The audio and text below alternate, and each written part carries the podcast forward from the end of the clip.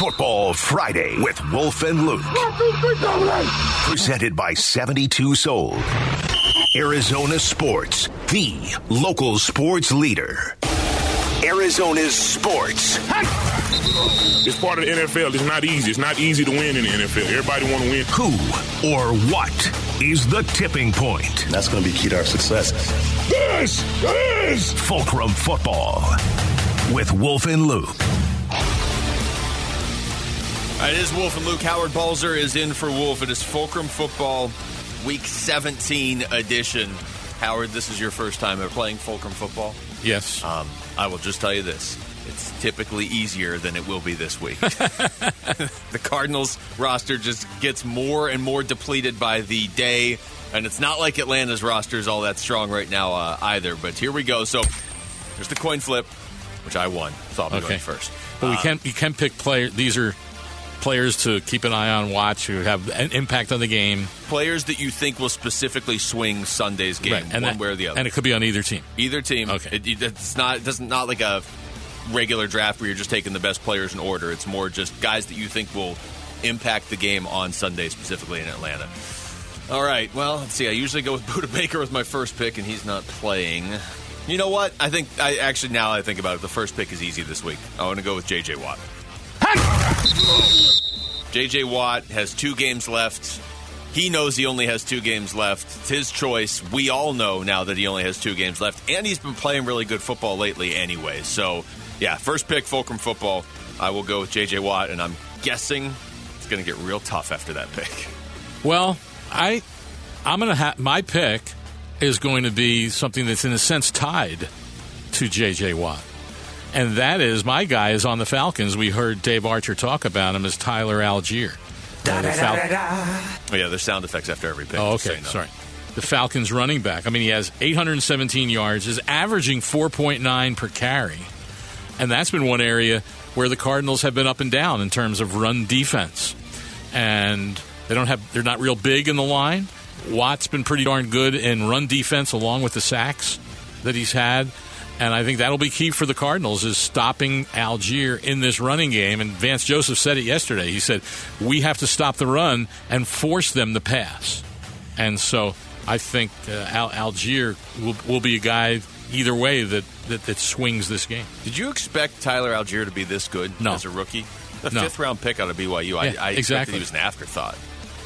De- definitely. And now we see running backs a lot of times in those mid rounds be- become pretty good players, but usually there's some flaw there that the scouts have that, that moves them down. And, and, and teams draft running backs generally more later than it has been. I remember, heck, I remember the year Alvin Kamara came out. He was a third round pick. Yeah. And he turned out, obviously turned out to be a hell of a player for the Saints. So, no, but I don't know that anybody expected him to, to do what he's doing. And uh, playing playing pretty good football, obviously. And also, also has five rushing touchdowns. He's the third. He's third among all rookie rushers. He's at 817 yards behind Travis Etienne of the Jaguars and Dameon Pierce of Houston. Now, obviously, Kenneth Walker's been hurt a little bit, and Breece Hall probably would have been the leading rusher. He's been hurt for a while, but still, that's not a bad find in the fifth round if he's going to come out and play like that as a rookie. All right, my second pick. I will. We're looking for players to swing the game. I don't know how I cannot take this guy because no matter what, he seems to do something that almost swings every game. I'll go with Zaven Collins.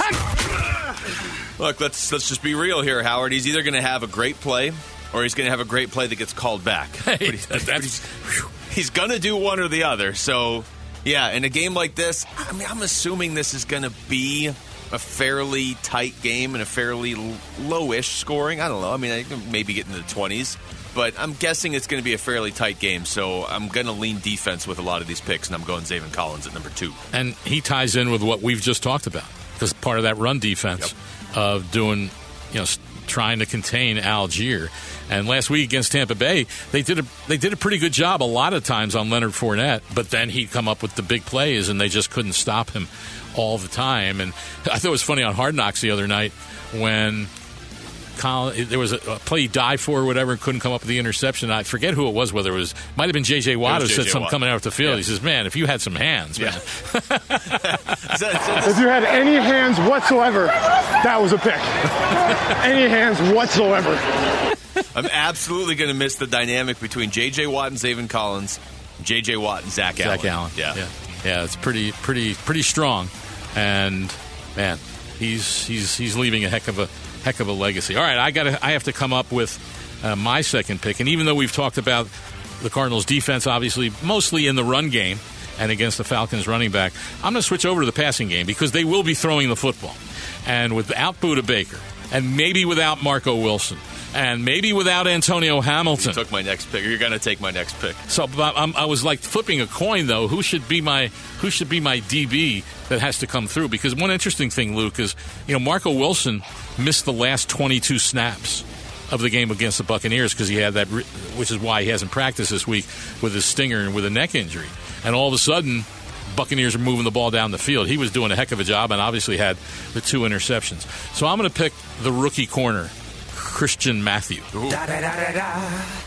and because they've I mean you don't you don't really have any corners here. No, you Espe- don't. Especially if it was like two weeks ago, I think it was when their top three guys and Byron Murphy's now on injury reserve, and the Falcons have a good receiver, a good rookie receiver in Drake London.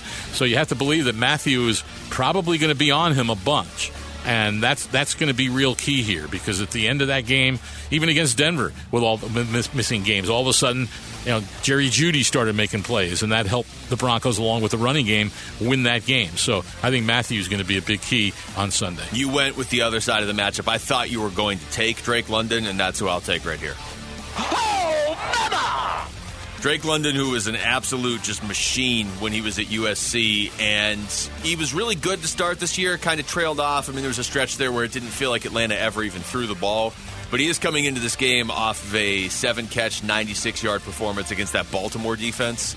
Um, look, again, this is not probably going to be a very high scoring game, but Drake London is a guy that, depending how the quarterback situation works out in Atlanta going forward, whether Desmond Ridder's the guy or they get a vet or whatever, Drake London's he's that talent's legit. So I'll, I'll he could absolutely be a game changer on Sunday because the Cardinals secondary is basically Jalen Thompson.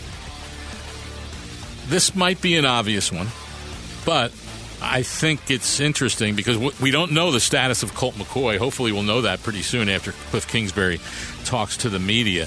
But with McCoy at quarterback and DeAndre Hopkins, by the way, left the field after in part of the practice this morning, so we don't know what's going on with him. But we'll assume those guys are playing. I, DeAndre Hopkins to me is a, if if if Trace McSorley had been able to find him even two or three times, other than the one reception One last week, catch on ten targets. one for DeAndre te- Hopkins, and and the other passes weren't even catchable. yeah, And Hopkins is the guy. You, you, you just throw it to even if he's covered. Throw you it near him. Yeah, be, yeah, because he's one of the best contested pass catchers in the game, and maybe in a long time.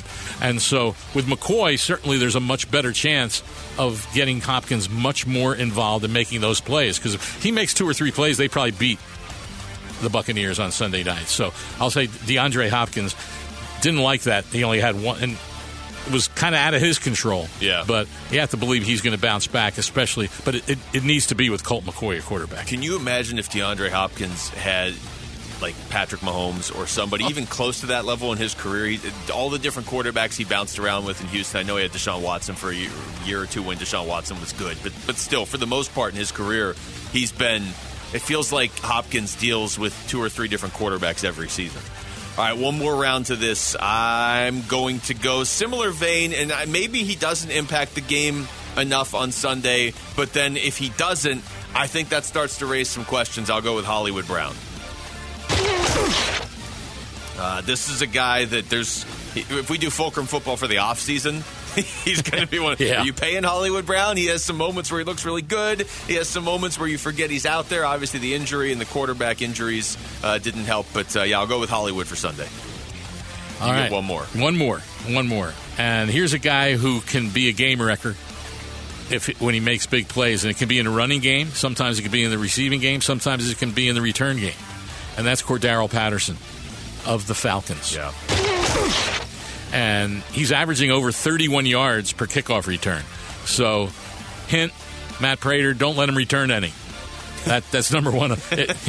However, and that of course that depends on how many times the Cardinals are even able to kick off. Right? We know it'll happen at least once. Yeah, it might not be that much of an issue for, for Matt Prater. But he also is a, a jack of all trades. He does so many different things in that offense, and you have to be aware of him all the time on the field because of all the different things he can do. So I think that that's a, that's a guy that uh, can definitely make that big play that changes the game, especially when it's a close game. Yeah, the, a game like this where it probably will be tighter and low scoring. Cordarrelle Patterson's a real nice weapon to have, where because he is just such an odd player and an odd career arc too, where he's yeah, you're in the league. It looks like you can do all, all this stuff, and then how many teams gave up on him because he wasn't doing the stuff, and now he's he's been huge for Atlanta. Not so much uh, this season. He's been huge. It just hasn't been a, enough to uh, to save their season. All right, that was Fulcrum football, Week 17 edition. It is a little different when both teams are mathematically eliminated from the playoffs, but uh, that's where we are.